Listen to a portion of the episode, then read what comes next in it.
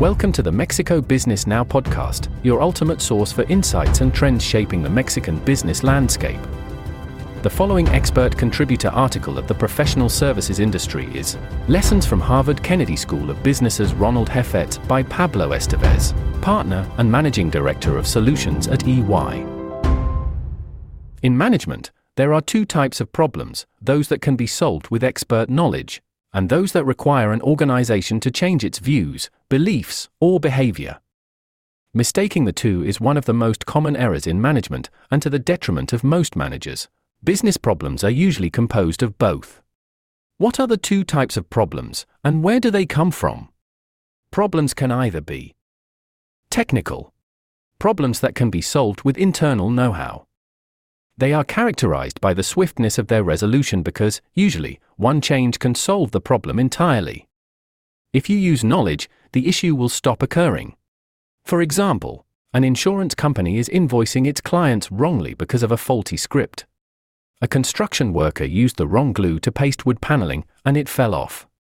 A team is being delayed because of an unnecessary compliance process. Adaptive tougher issues to solve, you need to change behaviors that exist because of the organization's beliefs.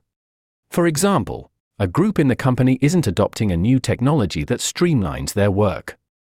An organization is implementing a CRM, but salespeople aren't using the tool. Managers must understand that you cannot apply a technical solution to an adaptive problem. For example, you realize that a division isn't using a tool that would help them get their job done quicker. Upon examination, team members tell you that they don't use the tool because they don't have a budget to use the tool on every project. If you were to treat this as a technical problem, you would approve a budget to use the tool globally, but chances are you'd come back a week later and people still haven't adopted the new technology. Why does this happen? Changing people's behavior isn't something that's done through a memo. Academic and author Ronald Heifetz of the Harvard Kennedy School says that you need to treat the system like a pressure cooker.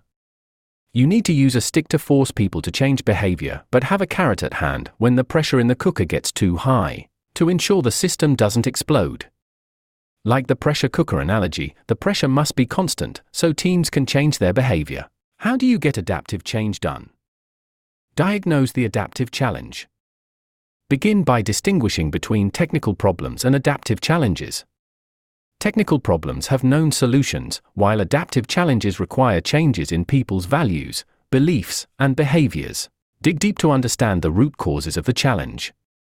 Identify the underlying issues that contribute to the adaptive nature of the problem. Regulate distress. Recognize that adaptive change often involves discomfort and resistance. Leaders must manage the distress of challenging the status quo and facing uncertainty. Encourage a constructive level of tension that motivates change without overwhelming individuals.